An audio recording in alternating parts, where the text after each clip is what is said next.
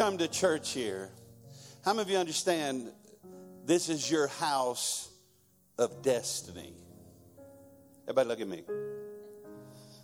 This is your house of destiny. This is where you come, and God may speak through Pastor Mitch or some other servant here to help reveal your destiny. First of all, how many of you understand everything God created, He gave it order and purpose? Everything. All of creation, He gave order and purpose. And if He gave it to a tree, how many of you know He'll give it to you? So know this regardless of how chaotic you feel your past has been, God has an order and purpose for your life. And this is your house where it's revealed. And then this is your house where it's manifested. In other words, you just don't find out about it, but this is where you come. Look around. How about look around at the other people? Some of you have been wanting to look at somebody all morning. Go on and look at them.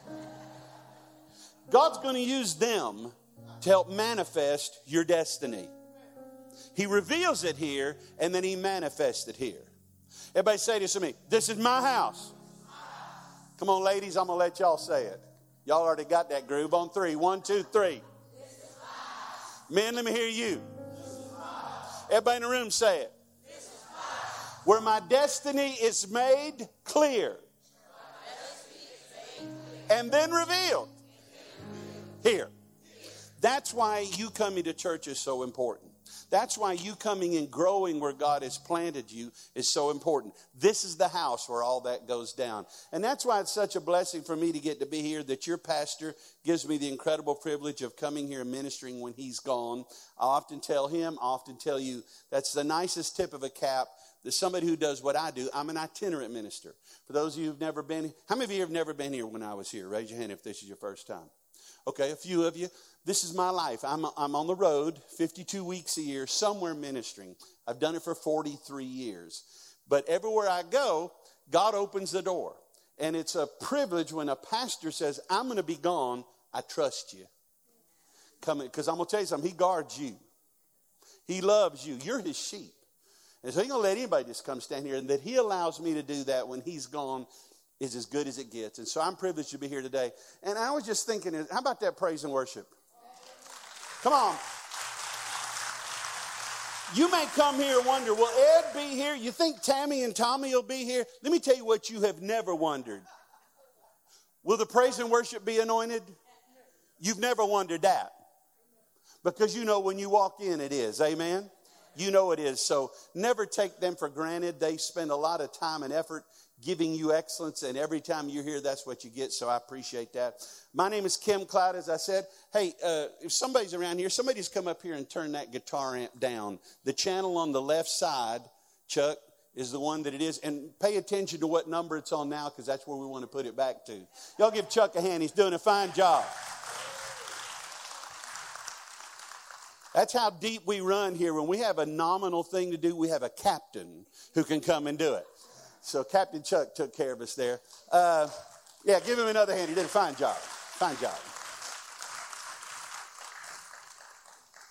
You know, the scripture said that he was laid in a manger.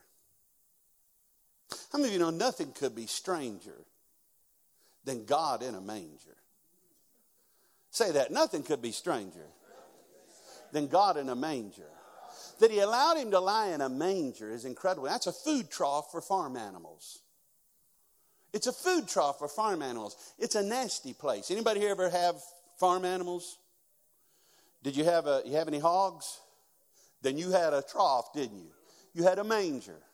And anybody here knows, even if you didn't have hogs, when you feed hogs, what are you actually doing? Slopping them. I mean, I'll say slop. I mean, that's one of them words, it just feels good to say it. Slop. And if you ask anybody, what is slop, how many of you know anything? Slop is anything that nobody ate. You know, what am I going to do with these eggs? Put them in the slop bucket. But they have ketchup on them. Put it in there. The peanut butter too, put it in there. That is where the Son of God lay as an infant.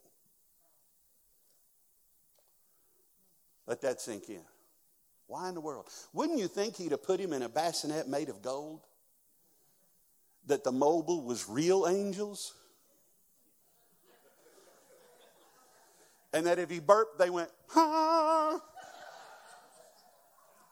But he's lying in a manger. Y'all, he's lying in a food trough. Nothing could be stranger than God in a manger. But as shocking as that is, is how his life ended. That's how it began. It ended on a cross. Nothing more heinous than a cross. A cross was a way of killing somebody and belittling them in their death. And I asked the Lord one time, why in the world would you let your son lie in a food trough for farm animals and then die in the most heinous manner? And he said, I let him be born there and I let him die there because I intended you to live somewhere that was more heinous than either of those places.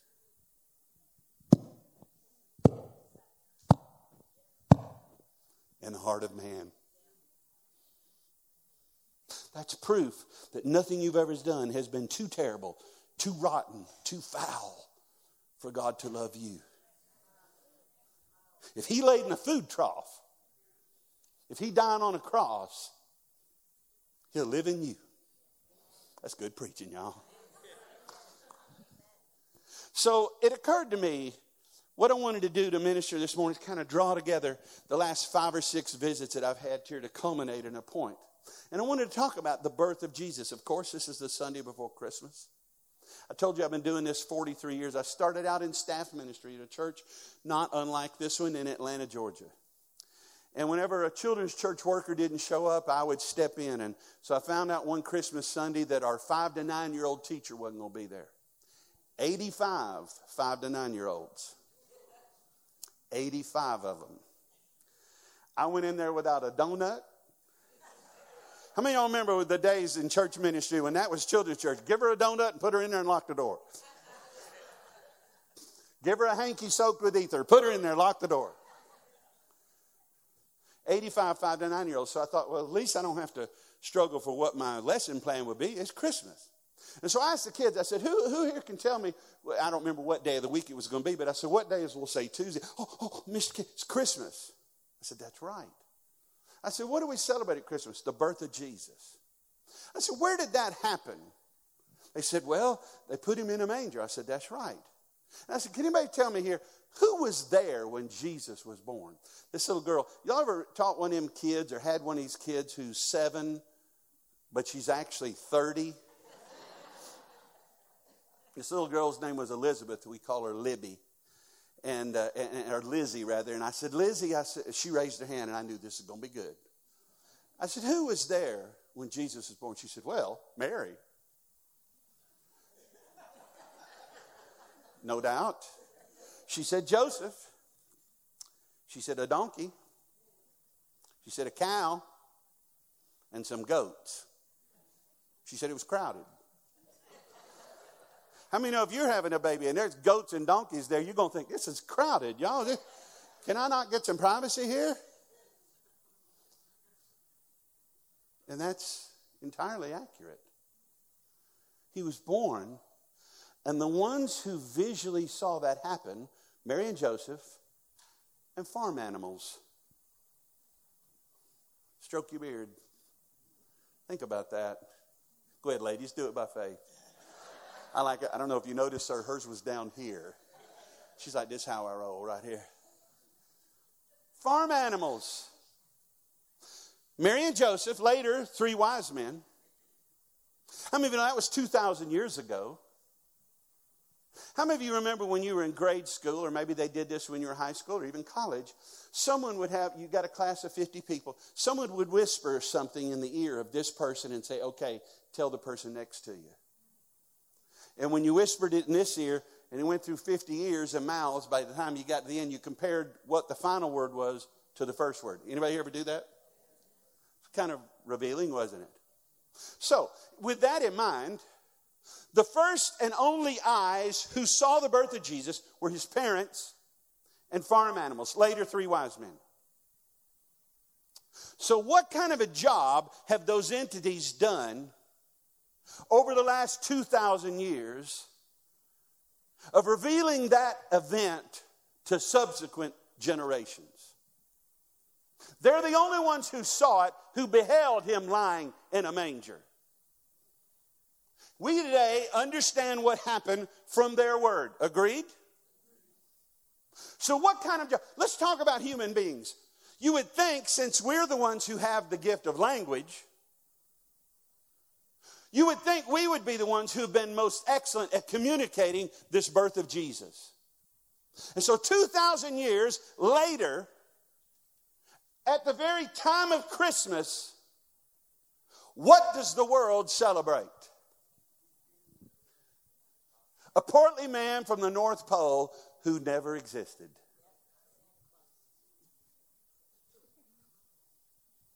Well, what does that have to do with the birth of Jesus? Well, he has reindeer. What does that got to do? Well, they can fly. Goofy. The world works so hard to use misdirection to pervert the truth. Yeah, after it's gone through a few mouths and ears, the story's changed, hasn't it? Today, you can't even get people in the workplace to say Merry Christmas. They're worried they'll lose their job. Because that's hate speech. People get offended when you say Jesus.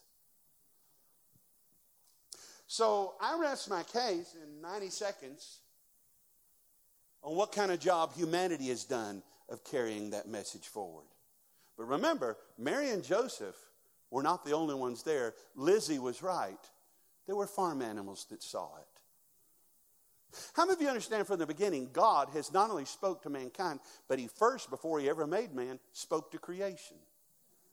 Is that in the Bible? Let me hear y'all say, is that in the Bible? Say it like your brother would. Where, where's that in the Bible? Well, how about Genesis 1 3? One time I came here and taught on Genesis 1 3. It says, And God said, Let there be light. How many of you see it's in quotes? If you were here when I taught on this, you, I hope, remember, what does it mean when you see something in quotes? They said it out loud. It wasn't a thought bubble. God actually said, Let there be light. Look at verse 6. When he spoke in verse 6, what he said was also in quotes. And God said, Let there be a vault between the waters to separate water from water. Dry ground appeared. Look at verse 9. Verse 9, just like verses 3 and 6, again in quotes, let the water under the sky be gathered into one place and let dry ground appear. In each of these instances, God is speaking out loud. Put verse 14 up there. I won't take time to read it, but you can read it as you look at me and look at it on the screen. You'll see again what God said was in quotes. Quick question who's he talking to? Yes. Clearly it's not Adam. He hadn't made him yet. Clearly it's not Eve. She came from Adam. And yet God was talking out loud. Put your hand up to your ear like this. Lean forward. Sir, you don't have your hand up to your ear. Thank you. If you don't have your hand up here, you're out of the will of God. Everybody lean forward. How many of you know when he spoke, creation listened? Look, put, Genesis 1:22 up there. The Bible tells that he spoke to the animals and blessed them.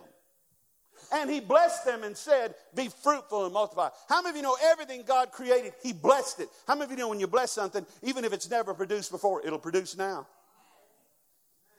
These are birds that had never laid an egg. These are fish that had never laid an egg. And they never would have if he hadn't blessed them. But when he blessed them, they got busy, y'all. He said, Get busy, and they listened. So understand this from the beginning, even before mankind comes forth, God's talking to creation, and creation is watching. And so it was fitting that when the Son of Man is born, he's born in a place associated with creation the animals. And it's fitting they were there to watch. And to me, it's crucial that they were because I believe they have done a better job of revealing the truth of the love of God than mankind has. Is in the Bible? Put our scripture from Job up there, brother. Job 12. Job 12, verse 7. It says, But what? Ask the animal. How many of you know you only ask people something to have an answer? Huh? Wave your hand and say, I know that's right. Every husband in this room knows that. Your kids come and ask you something. What do you do? Go ask your mama. I don't, I don't. You need to ask somebody who can answer that question. You ask people something that you know have an answer. And so the scripture says, ask the animals, and what will they do? They'll what? They'll what? They'll what? They will teach you. How about the birds of the sky? What will they do? Tell you. Look at the next verse, verse 8. Speak to the earth, what will it do? How about the fish of the sea? They'll inform you. Look at the next verse. Which of these does not know? We have generations today that do not know the hand of the Lord. Creation does. They're not confused. Listen to the animals and they will teach you. Listen to the earth and it will teach you. How many know the Bible says if you don't clap your hands, the trees of the field will? If you don't shout, the rocks will. Come on, y'all. They can teach you, they can tell you. You know why? They know. We got a world today that does not know. And it's not their fault. How many know the ones that don't know aren't your enemy? They're the ones he died for. I think I told you all this story one time. I, I got into my hotel room. I'm, as I said, hotels and rental cars and airports. I mean, that's my life. And I, I, get into my hotel room. I always call my wife first thing, let her know I'm in there safe. But I got in and I turned the TV on because I thought there might be a fight on tonight. I like boxing, y'all. Uh, full disclosure, I like boxing, particularly if it's heavyweight boxing. But and so a lot of times you get in room they have HBO or Showtime, and we, we, don't. My wife and I don't have that, but I know that's cool because they got boxing a lot of times. Well, I turned it on and it wasn't, wasn't no fight. It was a talk show, and there was a guy in there, and incredibly, I stopped because he was talking about Jesus, and I remember looking at the guide. I mean, in a room you don't know number seven is HBO this week. It's number ninety-eight the next week. So I thought, is that HBO? This guy's talking about Jesus. But then he said, and belittled Jesus. He said, As far as I'm concerned, Jesus, I'm, I'm going to tell you what he said. Can we talk here? This is what he said. He said, As far as I'm concerned, Jesus is nobody but a bastard who went from town to town doing magic tricks.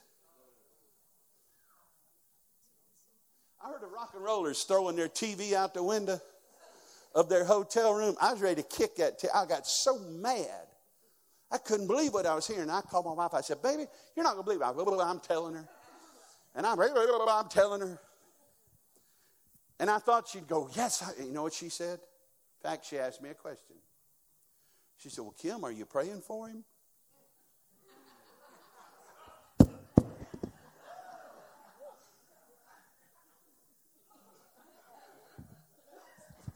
why would I do that?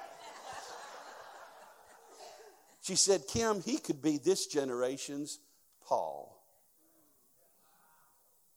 She said, he ain't got nothing on Saul. I mean, no, Paul was Saul before he got, before he saw the light. She said, this could be this generation's Paul. Some of you probably have figured out the guy who I'm talking about. I won't say his name because I am praying for him now. And so when you see people that don't yet know the truth, they're not your enemy. They're just your brother and sister hadn't realized that they've been adopted yet. But how many of you know the animals know? They'll teach you. And I will tell you firsthand, how many of you here are animal lovers? Go ahead and raise your hand. Go ahead and raise your hand. Call that that is not as though it were. If you have to, go ahead and raise your hand. I've been around people, Christians, y'all don't have any cats, do you? Man, I hate cats. I think, why? I hate cats. How many of you know God made cats? And I guarantee he knows more about cats than you do. And what did he say when he got done? He looked them over.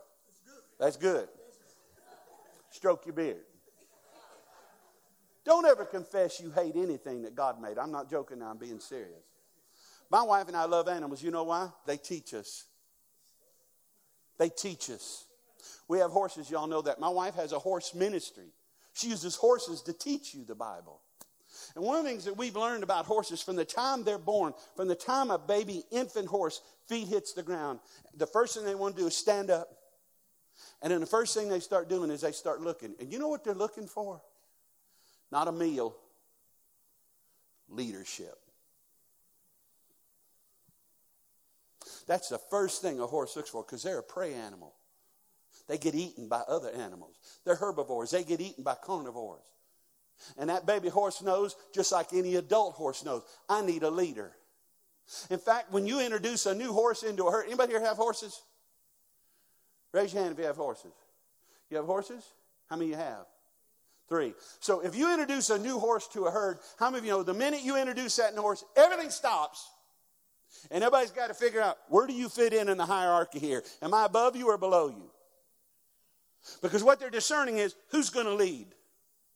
If you get my wife's newsletter, you know she's talked about this baby horse that we've had. He's going to be three next month. His name's Ariel. And we've had him since he's a little guy. In fact, we were there when he was born, literally. He was the littlest of all of them. Everybody at the farm where he was born, they have about 25 babies every year. They called him Tiny Tim. Because the litter and all the rest of them, way littler. We named him Ariel. She did because it means Lion of God. And that's what he's grown into. Ain't no little tiny Tim, no more he's 15 hands, he weighs about 1,100 pounds. Say every time. Every time. He's ever eaten a bite of grain, either my wife and I gave it to him. Say every time. Every time, every time he's ever had a drop of water, my wife or I gave it to him. He's never eaten anything we didn't give him. He never has drunk anything we haven't given him. Every bit of pasture, cover, protection, every bit of medicine, every bit of love he has ever got, we've given to him. And yet, every morning when we go down to the barn, my wife's down there right now, I guarantee you, he asks us the same question every day. Every day. You know what the question is? Who's going to be the boss? Are you going to lead or not? I got to know. And when he asks, he's got 1,200 pounds behind the asking. I've seen people with four pound dogs that drag them around. You can't have a 1,200 pound horse. They're nothing but muscle, y'all. But the first thing we've taught them is we're your leader. You follow us, we don't follow you. And so my wife leads them two horses, she's got three, she'll lead them out two at a time, sometimes all three of them. That's like almost 4,000 pounds of muscle. She weighs not much. That's how much she weighs. not much. She's really, she sits in my arm at night and I sing to her. She's really small. Y'all tell her any of this, I'll deny it. When she leads them horses, if she stops, if they get a nose in front of her, all she has to do is look at them and go, Mama, I'm sorry, and they back up. I've seen kids that won't behave like that. Let me tell you, a horse will teach you about leadership. You can't rule over a horse. You're not big and strong enough. But if you teach them leadership and that you're their leader, they'll follow you. Let the ask the animals what will they do? What will they do? How many of you have ever seen Canadian geese? Canadian geese can be kind of noisy. They come to our property and they'll sometimes conjugate outside our bedroom and get in a disagreement. They're always in a disagreement.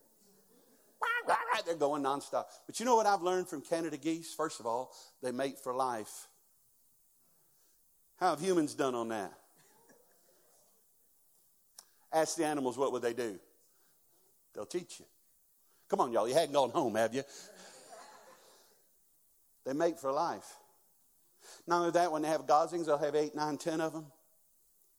From the moment them goslings hit the ground and those eggs hatch, that mom or dad will never fly again until the goslings do.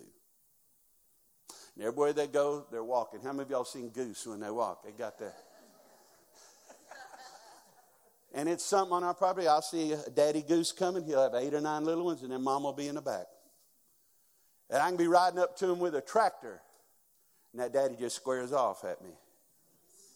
He ain't gonna fly off because he's protected. He'll give his life. He stays with his mate for his life, and he would give his for his children. He would never abandon his sons and daughters. There's people in this room. That's the first thing your dad did. First thing your mom did. That's what you've been struggling to get over a better time of your life. Ask the animals, what will they do? They'll teach you. Ask the animals, ask the birds of the sky, they'll tell you. My wife and I have dogs. Well, currently we don't, but all our life we've had dogs. We love them. Nothing better than a hound. I use that word to describe every breed. a good looking hound you got there. First thing we did when we got our place, we knew we need hounds. And so we went and adopted them. We went to the pound, and as soon as we walked in, there's this beautiful yellow lab. I told y'all this story one time. Walked in this gorgeous yellow lab. As soon as I looked at him, bam, bam, bam, bam, as his tail hitting the wall. Bam, bam, bam, bam. I said, What's the story on him? The guy said, I don't know. He came in last night. I said, Well, can I love on him? He said, Sure. I got in there. I was loving on him. He's licking me. I was licking him. It was wonderful. I said, We're going to take him. My wife said, Yeah, let's take him. He's gorgeous purebred yellow lab. The man said, Oh, you can't take him. He's got to stay here three days and to give opportunity for his owner to come claim him. Say every day. Every day we went there and visited him. It's like doing prison ministry. We couldn't go in but one at a time, couldn't stay but about five minutes. But we're in there loving on. On the third day, my wife said, You know, baby, that's a beautiful yellow. Anybody could come get him. Find out what time they open. Seven o'clock. Say 605. 605. At 6.05, we're eating Hardee's biscuits in the parking lot. So we can be the As the workers came, they'd look at us. Finally, they all got in there, and I saw them pulling the blinds down. And finally, the manager came out there and he said, Can I help you? I said, Oh, y'all them people have been coming to see that lab every day. You ain't got to wait. You can come on in. We had toys. We already had all the stuff. When we walked in, directly across from the yellow lab was a chocolate lab in the kennel across from him. When I walked in, I started hearing bam, bam, bam, bam, tails. I said, What's the story on her? He said, I don't know. She came in last night. And my wife said, I know part of the story. She had a collar on with about four links of chain and then it was broke. And my wife said, You know, last night we had that terrible storm. Somebody had her chained up outside. Y'all ever seen people chain their dog to a tree? Why don't they chain themselves out there? All of a sudden, they get a moment of clarity about that, don't they? Chain her dog out there, and this dog knew this is ridiculous. She released herself on her own recognizance. And my wife said, We're going to have to take her too. I said, I know. I said, Can we take her? He said, Yes. I said, Are we going to have to wait three days? He said, No. we took them home. They lived their lives. Hank lived to be 15. By the way, that's what we named the yellow lab. Hershey, she's chocolate. Hershey lived to be 15. Hank died first. Hershey's kind of lost without Hank. Say every day. Say every moment. Say every minute. Every minute of every moment, Hershey would follow my wife and I everywhere we went.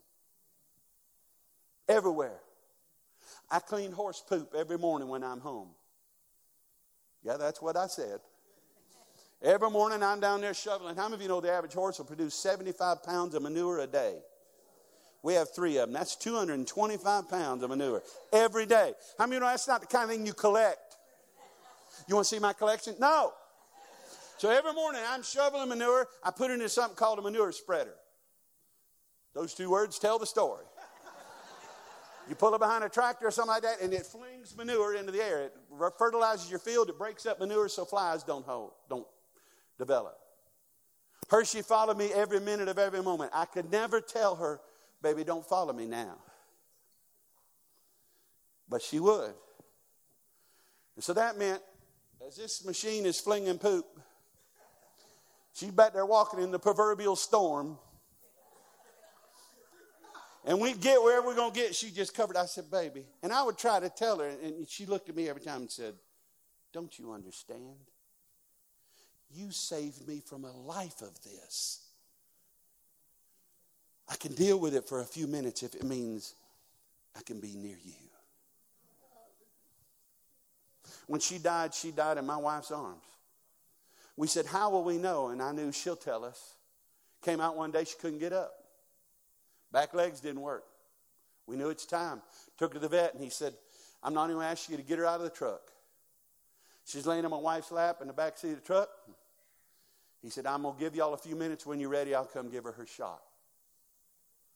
He came out of her while. We said, We're ready. And he gave her the shot. He said, It'll just be a couple minutes. He said, I'll give you time with her. He come out a half hour later. Bam, bam, bam. She ain't going nowhere. He said, What in the world? He said, I've never seen anything like this. He said, The only thing I conclude is she just has such a desire to live. Why? She can't use her back legs because she's in her Redeemer's lap.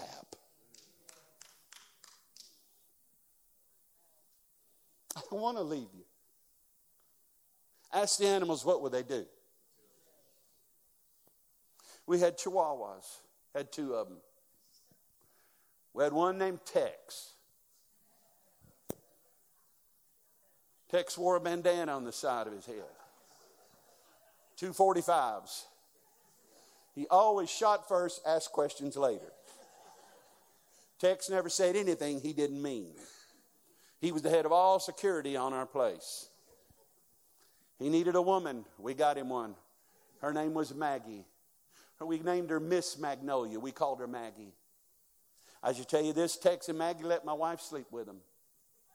She let me sleep with them too. They didn't care. They let us sleep with them. They were so little, Maggie weighed three pounds and two ounces. I could have her in the pocket of my shirt right now. She'd fit. Biggest thing on her was her ears.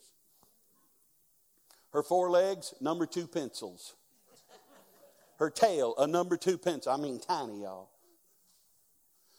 We had to put steps for them to get up in the bed. Three steps, my stomach was the fourth one. Step, step, step, dad, bed. And all night long they were coming and going, and I loved it. Little Maggie. I used to love to wake her up every morning. Because really, I wasn't waking up Maggie, I was waking up my wife. And she's not a morning person, which is why I enjoyed waking her up so much. Simple pleasures after you've been married a while. And so the way I'd wake my wife up every morning is I'd go, Wake up, Maggie! I think I've got something to say to you. It's late September, and I really ought to be back at school. For those of you wondering, that's a Rod Stewart song. Thank you very much. I just like to see how deep in the lyrics can I get before my wife would go, Kim, not today. I go, wake up, no. Maggie, her whole life was my wife because my wife is the one that redeemed her from a puppy mill. She'd never been handled, she'd never been out of a cage. The only reason she was there was to have puppies. Incredibly, with Chihuahuas, it's already the smallest dog in the world, but the smaller they can get them, the more they want to charge for them. I'm serious. And they bred her, and she didn't have but one puppy, and it died inside of her. And they weren't even going to let her deliver that puppy. They were just going to let her starve in the cage. And we had somebody that keeps an eye on them and told us. And my wife said, I'll go get her. I pity the fool get in front of my wife when she's rescuing an animal. She come home with little Maggie. Do you know who you would be to Maggie? You're the same person I am. You're not the mama. Maggie divided the entire world's population into two groups mama and everybody else. She only had eyes for mama. Everything about her was just to look at mama. Every room my wife worked in, she had beds for Maggie. In the kitchen, she had a bed. In her office, she had a bed. Anybody here own a Chihuahua? If you know anything about Chihuahuas, they love sunshine. You open up the blinds where the sun hits the floor, they'll go lay in that spot. My wife realized that, and in her office, when the, the blinds were open, here's the spot where the sun hit. She put that bed there. Maggie's whole world was good. She had sunshine, mama. All she ever wanted to do was look at my wife. If my wife stood up, Maggie would go crazy. Mom, you're amazing. She got excited when her tail would wag, her back feet would come off the ground. She's like, Mom, if Susan sat down, Mom, you're amazing. I've never seen anyone worshiped, but my wife was worshiped by that little dog because she knew who her Redeemer was. She knew who had saved her. She knows who loved her beyond her faults. At the end of her life, she's nearly 20, she's 19. She couldn't see anymore. She just about couldn't hear anymore. She could still find mama. 2,000 years later, of those who were there to worship and witness the birth, who's done a better job? Ask the animals, they'll teach you. Bow your heads.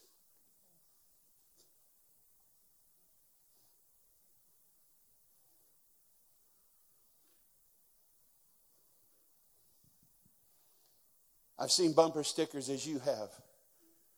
I wish I could be the person my dog thinks I am.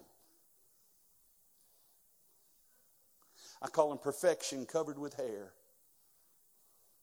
They demonstrate every day the love and grace and forgiveness of a compassionate God. Horses are used to teach prisoners in the prisons leadership responsibility. You watch that Canada geese, you'll learn about faithfulness and love that never fails. My exhortation to you in this Christmas season be a human the animals would brag on. I've been here bragging on the animals this morning. Be a messenger the animals will brag on. Be an example. Talk about Jesus like you were there when he was born. Share the love of the Lord like you were there to be blinded by the light of those heavenly hosts that said, We bring you great tidings of great joy that is for all men everywhere. That unto you this night is born a Savior. His name is Jesus. You'll find him lying in a manger. Nothing could be stranger than God in a manger. But from the beginning, God had order and purpose in place. Father, I just thank you for your loving grace. I thank you for this song they sang that said, You love me beyond my faults. You love me beyond my weakness. I don't have to perform for you to love me. If you're in this room and you've never known that love, You've never known somebody that loves you even when you've wronged them. You've never met anybody who knows everything about you and it hasn't changed their opinion of you. There's a reason you've never had that because you only find that in one place. His name is Jesus. And I've been around church long enough to know just because you're in church don't mean you've met Jesus. And if you haven't, that's why you're here today. This service is for you with every head bowed and every eye closed. If you're ready to be loved beyond your faults, if you're ready to have a purpose and a future, if you're ready to embrace joy instead of fear and hope instead of depression, here's what's cool. You don't need a password, you don't need to fill out any forms. All you have to do is believe in heart, in your heart, that that person is Jesus, and confess it with your mouth. So if you're here today and you've never asked Jesus in your heart, today's your day. Every head bowed, every eye closed. I'm the only one has my open because I'm just going to pray with you. But if you're here today and you've never asked Jesus in your heart, if you'd like to know firsthand, what is this all about? If you ask him, he'll show you that's you, I want you to do something simple. I'm not going to embarrass you or make you stand up or come to the front. I'm just going to pray right, right where you're seated. If you're here today and you're ready to ask Jesus in your heart, I want you to do something simple. Just raise your hand where I can see it. Do it now. Do it now. Just high enough where I can see it. Do it now. I see your hand. Is there anybody else? Church, pray. God's moving. Who else to say, This is for me. I'm ready. Just raise it where I can see it. The Bible says when just one does that, the Bible says he leaves the 99 to go get the one. That means everybody in this room was once the one. Aren't you glad that you were? Aren't you glad that he did? Today we're going to all pray together with this person who said, I'm ready. Everybody out loud. Father, I thank you for loving me, for sending your son to die, that I might live. I believe his blood was shed so I could be forgiven. I believe he was resurrected so I could have eternal life. I believe he lives in my heart now. Set me free from my past. And he's given me a future. And I'll never look back. In Jesus' name.